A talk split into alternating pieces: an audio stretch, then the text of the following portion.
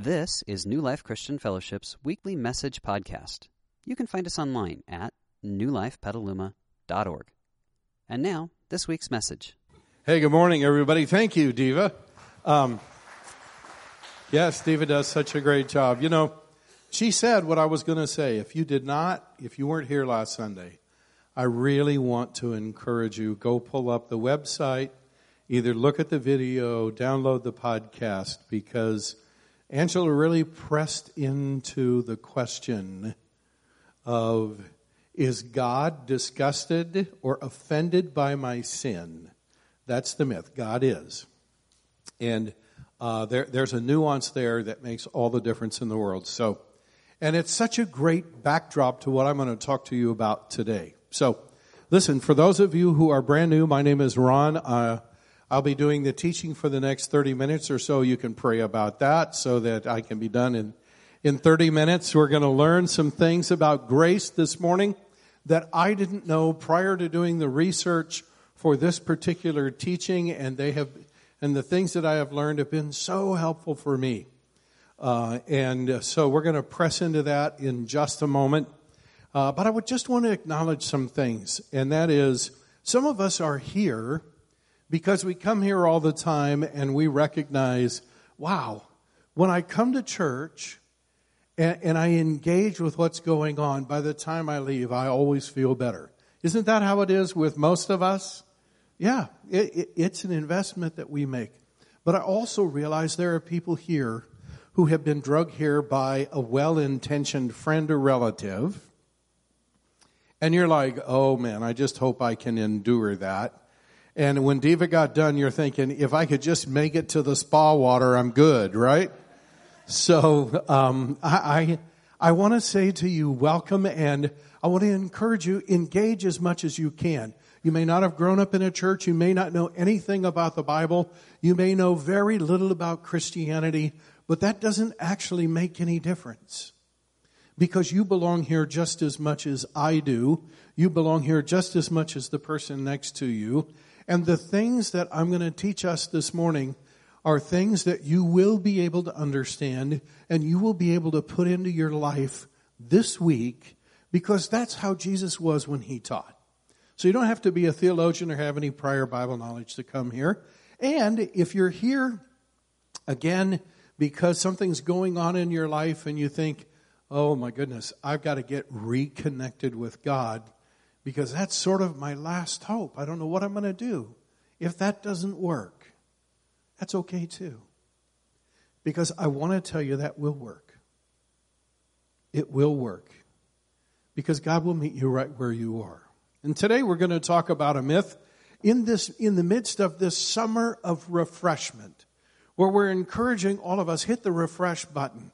There's a lot of joy that comes when we learn to listen to Jesus and follow Jesus as Jesus leads, it's an amazing life that we get to lead and that we get to live.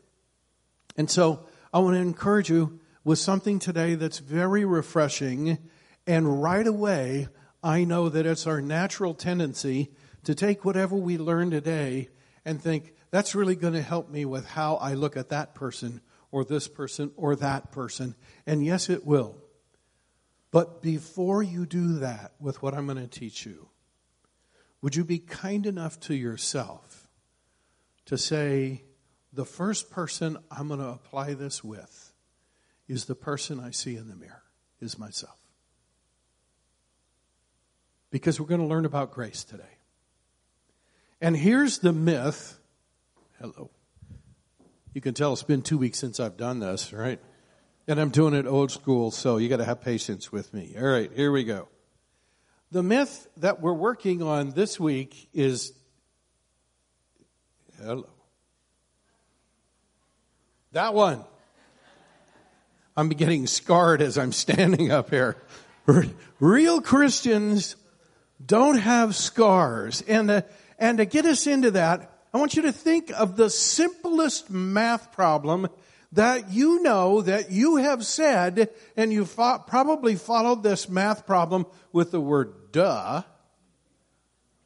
And that is, A, 2 plus 2 equals what? four. Duh. Every kindergartner should know that. So when something is really obvious, we sort of use that formula. Here's the amazing thing about what else we do with that. We take our complex lives that have all kinds of stuff. We have our broken nature that all of us have, that part of us that doesn't want to do what's right, and we've all got it. And then you take someone with a broken nature and you put them into a home, and they're going to be raised by two parents who have that broken nature. And they're going to raise and train up that child, and the parents have scars, and the parents have hurts, and the kid is going to grow up with scars and hurts. And then you take all the things that have happened to us in life that have been hurtful or disappointing or less than what we expected. And you take all that stuff and you mix it into our world, and we become really complex people, and it's really hard to figure out our stuff. And we think somehow we can plug all of that complexity into that simple little math problem, and here's what it looks like Jesus heals perfectly, plus I have come to Jesus for healing, and it equals what? I should be healed perfectly. And sometimes, maybe oftentimes, that's the expectation that we have. That I came to church, Jesus promises to heal my wounds and, and my hurts and all that stuff. And I've been a Christian. I've been following Jesus now for a few years. Therefore, I should be healed perfectly. And there are verses in the Bible that sort of lead us that way. And Justin referred to one this morning. By his wounds, you have been healed. Here's another one. He is able to save completely those who come to him. That's Jesus. Here's another one. Jesus gave himself for us to redeem us from all wickedness and to purify for himself a people that are his very own. And we look at that and we go, I should be purified because Jesus came to redeem me. Because if Jesus, if Jesus heals completely and I have come to him for healing, that's where I should be. And when that's our theology and that's the underlying current that comes through in our lives, and if you grew up in maybe in a legalistic church, that message got communicated to you over and over and over again. I know it did for me. Well, it leaves me with sort of these options. Number one, I can do this. I can pretend I don't have any scars. I'm good. Yeah, and I can come to church. I can put on my plastic smile. I can greet everybody and go, life is great. Life is wonderful. I'm good. I got no problems because I'm a Jesus follower and he healed me completely. Isn't that wonderful? And the people that really know me, dude, how's it like swimming in denial? Because the end result is it leads me to a place of hypocrisy and pride. It causes me to hide because I don't want to look at myself because if I really look at myself, I will see the scars, I will see the wounds, I will see the stuff in my life that I know I don't want there. But because of my theology, I have to pretend it isn't there. And it leads me to this place of hypocrisy slash pride. Well, if I don't choose that, I might choose this. There's something wrong with me. Yeah. This looks like it works for other people, but it's not working for me. Because I have real scars and I have real hurts and I have real areas in my life that when people touch them, it hurts. It really hurts. And sometimes it gets a reaction from me that I'm not proud of. Yeah. So there must be something wrong with me. We learned a few weeks ago the difference between guilt and shame. Guilt says, I've done something wrong. We all need that. Because that's what leads us to make things right. Shame says, there's something wrong with me. Not, I have done something wrong. Shame says, there's something wrong with me. I need to hide. One of the earliest verses on the first pages of the Bible tells the story of the first people God created, Adam and Eve, and they did something they weren't supposed to do. And the Bible says this they were ashamed and they hid. You see, they were dealing with shame, not guilt. And they felt like there's something wrong with me. I have to hide. Can I tell you there's no freedom in hiding? Correct? No, that's a bondage. There's no freedom in hiding. Well, if I decide not to be a hypocrite and I decide not to have shame, here's another option. There might be actually something wrong with Jesus. There it is.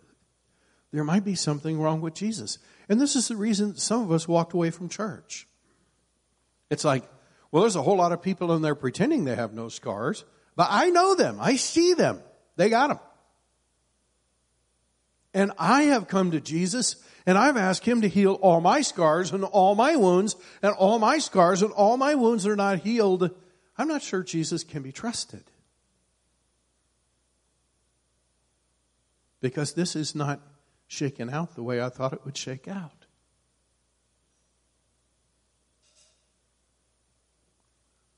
Or could be this there's something wrong with others.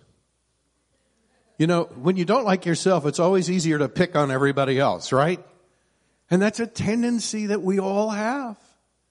Because if I can actually point out faults in other people, it preoccupies me and I don't have to focus on what's going on in my life. And it turns me into this person who has judgment.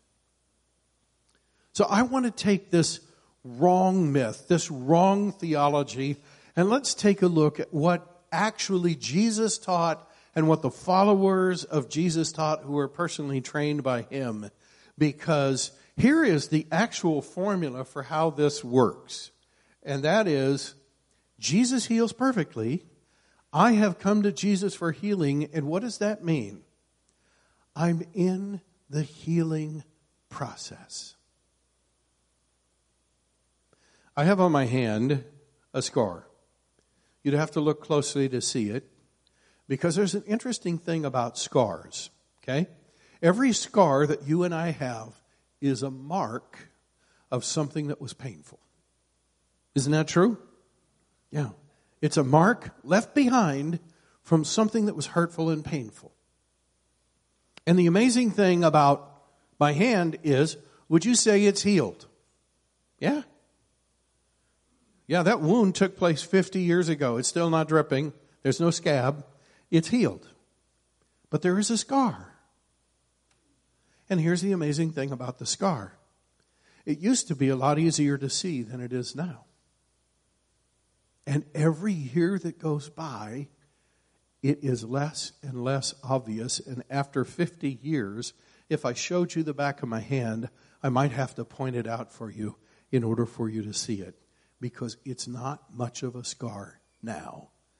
Because amazingly so, for 50 straight years, that scar has been healing. Yeah. It's still there. It's, it's not a pain. It's not inconvenient. But there's still a tiny mark.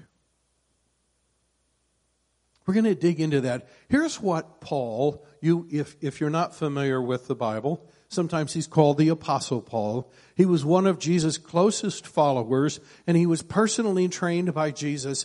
After years of following Jesus and being a, pa- a pastor and starting churches across the face of the Mediterranean world, here's what he said about himself, about, about the people he wrote to. I'm confident that he who began a good work in you will carry it on to completion until tomorrow. No, no, no, not till tomorrow, until what? The day of Christ. That's, that's the rest of your life on planet Earth. That God is working in you, heal, bringing healing to those wounds and turning open wounds into closed wounds, turning closed wounds into, into scars. That, that, that, yes, they still have a mark, but when you have a scar, it's healed. That, maybe not the way we would like, but it is healed. He goes on to say about himself, I'm not saying I have it all together. This is a church planting phenomenon who, who traveled the face of the Mediterranean world, starting churches all over the place and leading hundreds and thousands of people to become followers of Jesus. And yet he said, when I look in the mirror, I realize I don't have it all together myself. I'm not saying I have it made, but I'm well on my way. I'm reaching out for Christ, who so wondrously reached out for me I'm off and running and I'm not turning back. So let's keep focused on that goal. And I just, I, I just want you in your mind to settle on the last part of this.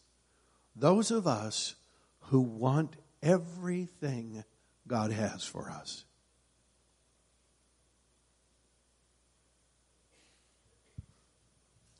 Can I tell you that in some ways, following Jesus is a little bit like a smorgasbord. Okay? Jesus has a whole buffet of things that he makes available to you once you decide to become a follower of Jesus. There's a whole new line in life that's open to you. And like every other buffet, you can do what a very good friend of mine did at a salad bar because she hated salads. And a friend of hers took her to a salad bar restaurant. That would be like hell on earth, right? She got a plate of croutons. And that's what she ate. So you could sit at this wonderful bar that God has for you that has all these wonderful things for you in life and you can decide to eat a plate of croutons if you want to. And, and your walk with Jesus will always and ever only be a fraction of what it could be. And the healing that you experience in your life will always be only a fraction of what it could have been. I love what Paul said. Those of us who want everything God has for us. When I go to a buffet, I get a big plate. I will get my money's worth. I will go home regretting the fact that I got my money's worth. And I'm going to try a little bit of everything and a whole lot of some things. And you know what?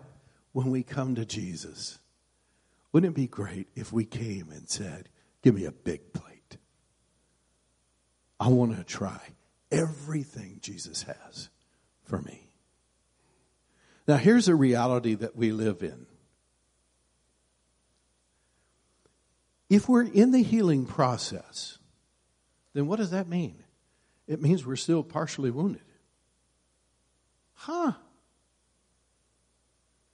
If we are in the healing process, it's crazy for us to act like we're already healed. When you get impatient with yourself, it's important to look in the mirror and learn to have patience with that person and to say this about that person. That person I'm looking at has wounds, but they're in the healing process. They're going to be more healed tomorrow than they are today. They're going to be more healed next year than they are today. Because here's the truth real Christians live with wounds. You know what a wound is? It's an open sore, and if someone touches it, they get a reaction from you. Maybe not a good one. Ow, don't touch that. You have any buttons like that in your life? Of course you do. Real Christians have wounds, things that have happened to us that make a portion of our life tender, way tender to the touch. And, and we're not ready for anybody to mess with that area of our life yet. It's just a wound. It's okay. Real Christians have emotional allergies. When your body has an allergy, it's an overreaction to some stimulus. It's an overreaction. You and I have emotional allergies. And when somebody touches that portion of our life, we can sneeze all over them.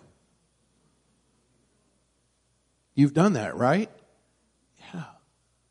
It's an emotional allergy. It's a reaction that's bigger and stronger than it should be if we were really healthy.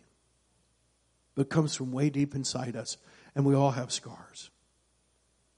So here's something that I've learned to say about myself, and I want you to be able to say this about yourself.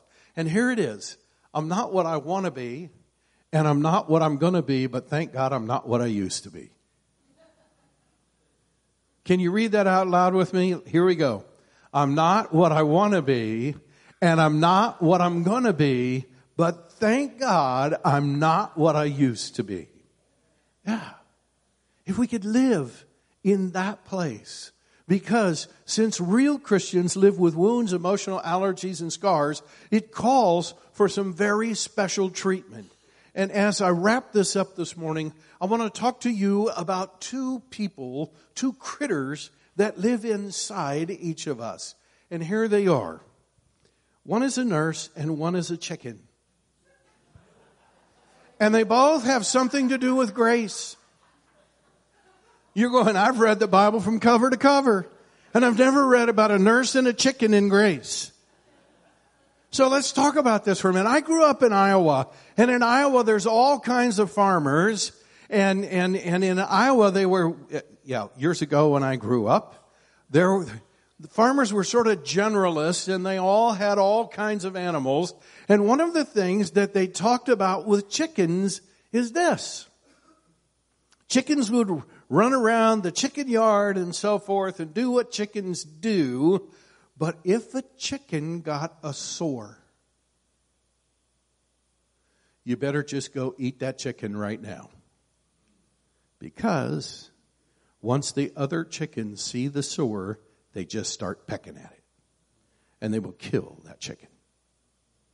I know, that's terrible. Don't hate chickens, okay? They're just doing what chickens do. But do you know that you and I have a chicken living in us? That little critter's in there. And when we spot something wrong with someone else, it's real easy to peck, peck.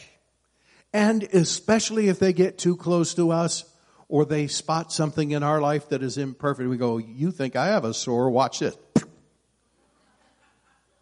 And we shut them down.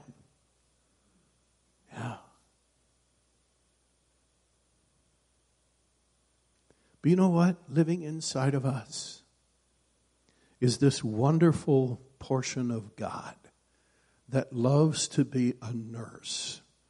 And when a nurse sees a sore on somebody, do they peck at it? No. They find a way to bind it up and to say, There, it's going to be okay. It's better. And hey, I'll come back. I've got some good stuff for that. I'm not here to try to fix you. I'm not here to try to lecture you. I'm here to try to heal you. It's not very often that someone in the medical profession reveals their true motivations, but um, in 1991, I lay in a hospital bed in Honolulu, Hawaii, with a neck that was broken in four places. And the doctor walked in, and I had broken, broken my neck on the very first wave that I tried to body surf. And it, that's a story for another day. And I'm very fortunate to be in front of you and with almost no limitations from that. But I laid in bed and the doctor came in to see me. He had already looked at the MRI and he saw I was 40 years of age and he saw that I broke my neck on Sandy Beach. Breakneck Beach, the most dangerous beach in the world. And he wrote a narrative about me. This guy is a 40 year old wannabe 18 year old rebel who went out to the most dangerous beach in the world and broke his neck like an idiot.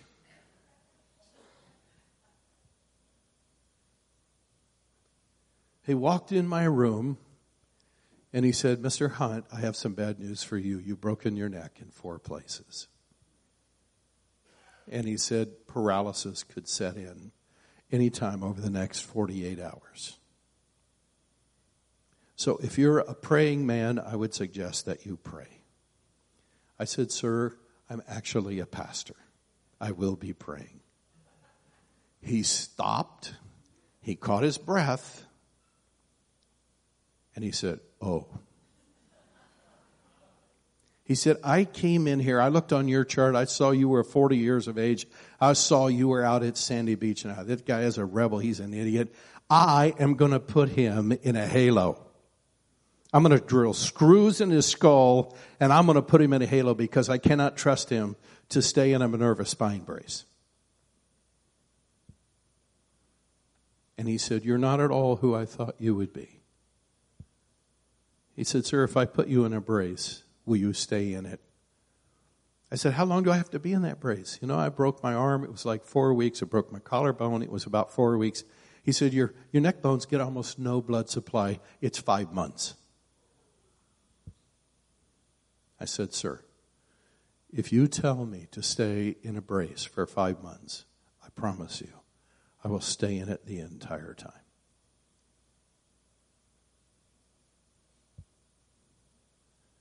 You know what? There's a lesson in there. He put me in a, in a Minerva spine brace. When our posture and the narrative we have written about someone is not generous, we tend to want to drill holes in their skull when we don't have to.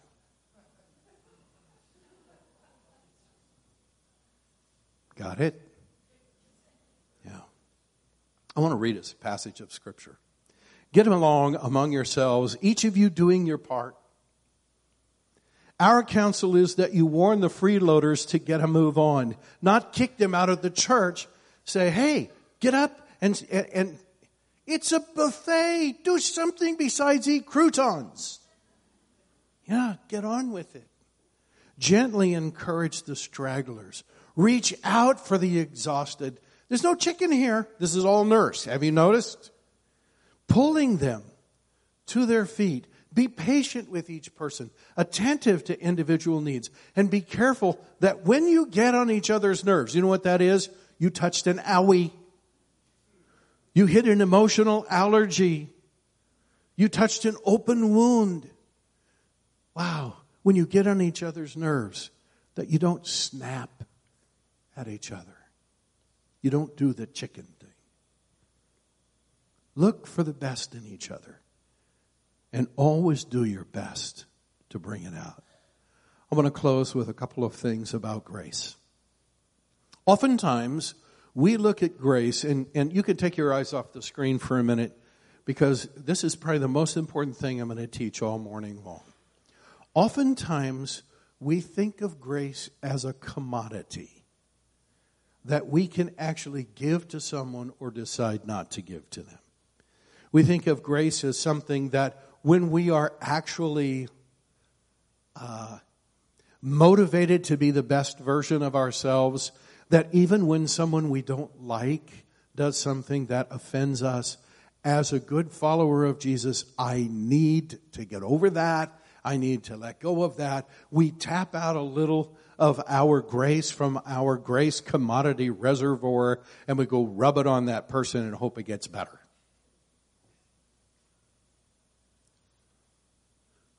The grace that Jesus has and the grace that God gives to us and the grace that God enables us to actually give to the people around us is not a commodity that we tap into.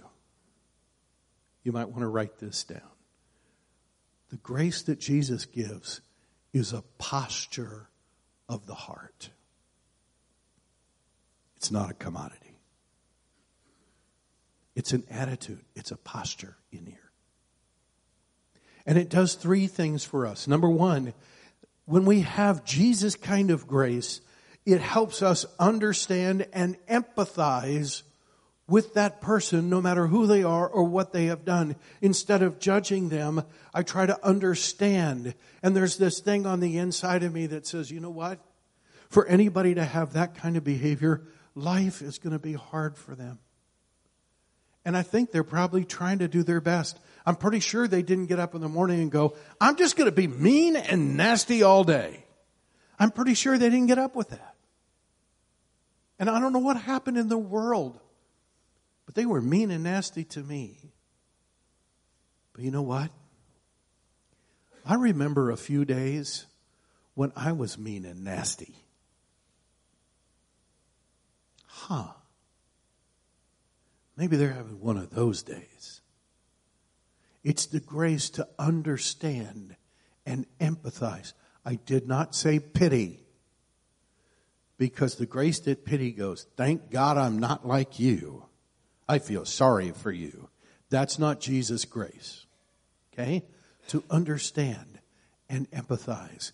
And then it's grace that enables us to love and value them just as they are, not as we want them to be, but to actually love and value them just as they are. It was the grace that Jesus had when the people drug in a poor woman who was scared out of her mind because they caught her sleeping with a man who was not her husband, and they were ready to throw stones and kill her. And she realized that if they killed her, the last event of her life would be sleeping with a man who was not her husband. That's not how she wanted to go out. And Jesus looked at her. And in the end of the story, after Jesus had talked with the accusers and they all left, Jesus looked at her and said, Hey, where's everybody who's accusing you?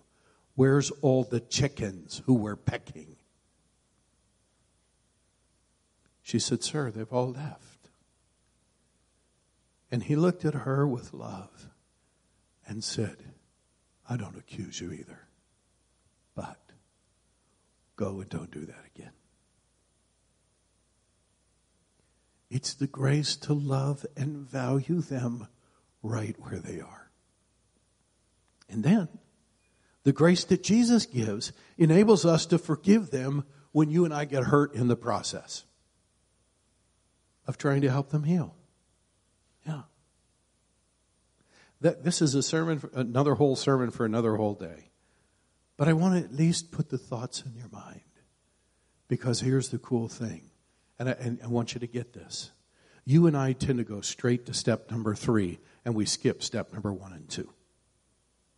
And when grace is a commodity, you'll go straight to step number three. I've got to find a way to forgive them. I hate them. I hate what they did, but I got to find a way to let this go. I got to tap into grace somewhere and rub it on there and hope it takes care of it. And that's not the grace that Jesus gives. He says, before you forgive them, why not try to understand them and empathize with them? And before you forgive them, why not work at loving them and valuing them just as they are? And when you do that, friends, forgiveness is way easier. Way easier. I want to pray for us. God, thank you so much that you have told us the truth, that we are people in the process of being healed. And God, we just want to say to you, we're not what we want to be and we're not what we're going to be, but we're so grateful to you that we're not what we used to be and that you are healing us. Would you give us the ability to have grace toward ourselves and then live out of the fullness of that grace to extend it to those around us? I pray in your name. Amen. We hope you enjoyed this week's message. You can find more information about New Life, including contact information, at newlifepetaluma.org. Thanks for listening.